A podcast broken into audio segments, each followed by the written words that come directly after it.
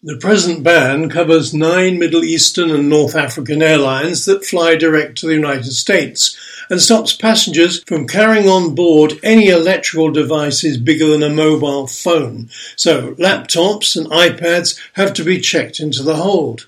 Last week, Department of Homeland Security officials visited Brussels and told European Commission officers that Homeland Secretary John Kelly was considering extending the ban to flights from Europe.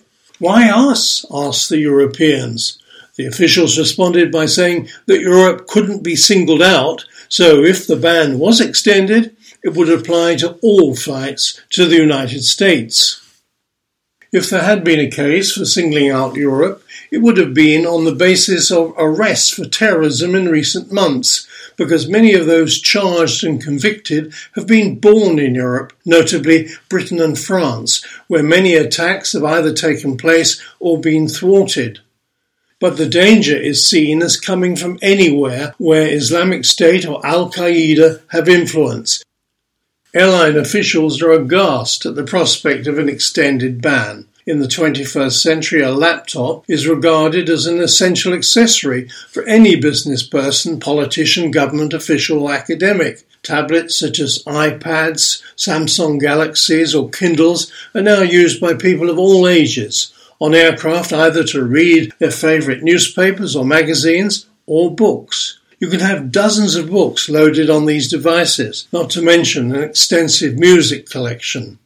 For Australians making the long 13 hour plus trip to the United States, the ban will have a much bigger impact than the 8 hour transatlantic trip from Europe to New York. The time that many allocate to preparation for a business meeting will be gone, Lawyers, accountants, and many others won't be happy at the security entailed in a corporate laptop being stowed in the hold. Additional protection will have to be provided against scanning, theft, or lost baggage. There's a new security issue too. Many airlines ban lithium ion batteries from being placed in the hold of aircraft because of a fire risk.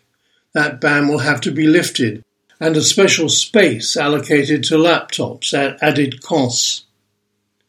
Respected international airlines that are already subject to the ban, like the UAE based Emirates and Etihad, have already reported a decline in business travel. Emirates recently announced an 82% drop in annual profits, which it partly blamed on having to cut the number of direct flights from Dubai to the United States because of the ban. As you might expect, Qantas is already preparing for a possible ban while hoping it won't happen at all. It already lends iPads on domestic trunk routes to passengers who want to use them, and it's about to follow airlines like American Airlines, British Airways, Finnair, and Singapore Airlines that have installed web access on international flights available on each seat but would now have to give them tablets on US bound flights to enable them to use them.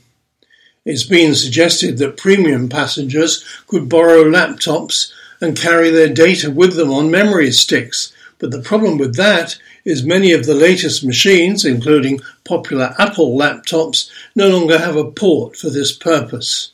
Maybe Alan Joyce will consider creating Qantas Cloud, where frequent flyers could download their files while in flight, work on them throughout the journey, and then save them back to their own frequent flyer number when they reach their American destination. If it happens, it'll give the airline some innovation and competitive advantage, but otherwise this will be seen as a downbeat move for many Australians.